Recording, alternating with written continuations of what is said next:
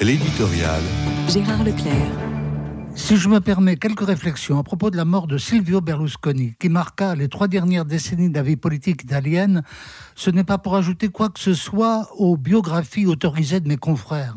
La plupart semblent à peu près d'accord sur le fait qu'il a inauguré une seconde étape de l'histoire italienne d'après-guerre et sur le fait que son bilan est pour le moins problématique.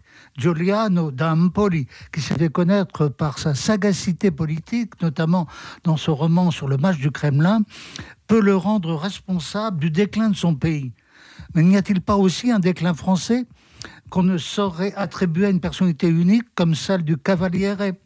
Si je mets mon modeste grain de sable dans les commentaires du jour, c'est en vertu de mon intérêt et même de mon amitié pour l'Italie. Par bien des côtés, elle est si proche de nous, et son prodigieux patrimoine artistique provoque forcément l'admiration. Je me suis souvent rendu à Rome dans les années 80 en raison d'une actualité à la fois religieuse et politique. Et je pense avoir assisté à la fin du système qui avait dominé le pays depuis la fin de la guerre. Système dominé par la démocratie chrétienne toute puissante, elle-même en concurrence avec un parti communiste d'une facture très particulière en Europe. On s'est demandé même un moment si une alliance fondée sur un compromis historique ne serait pas possible. Tout cela s'est écroulé approximativement à la mort de Paul VI, très lié à sa patrie natale.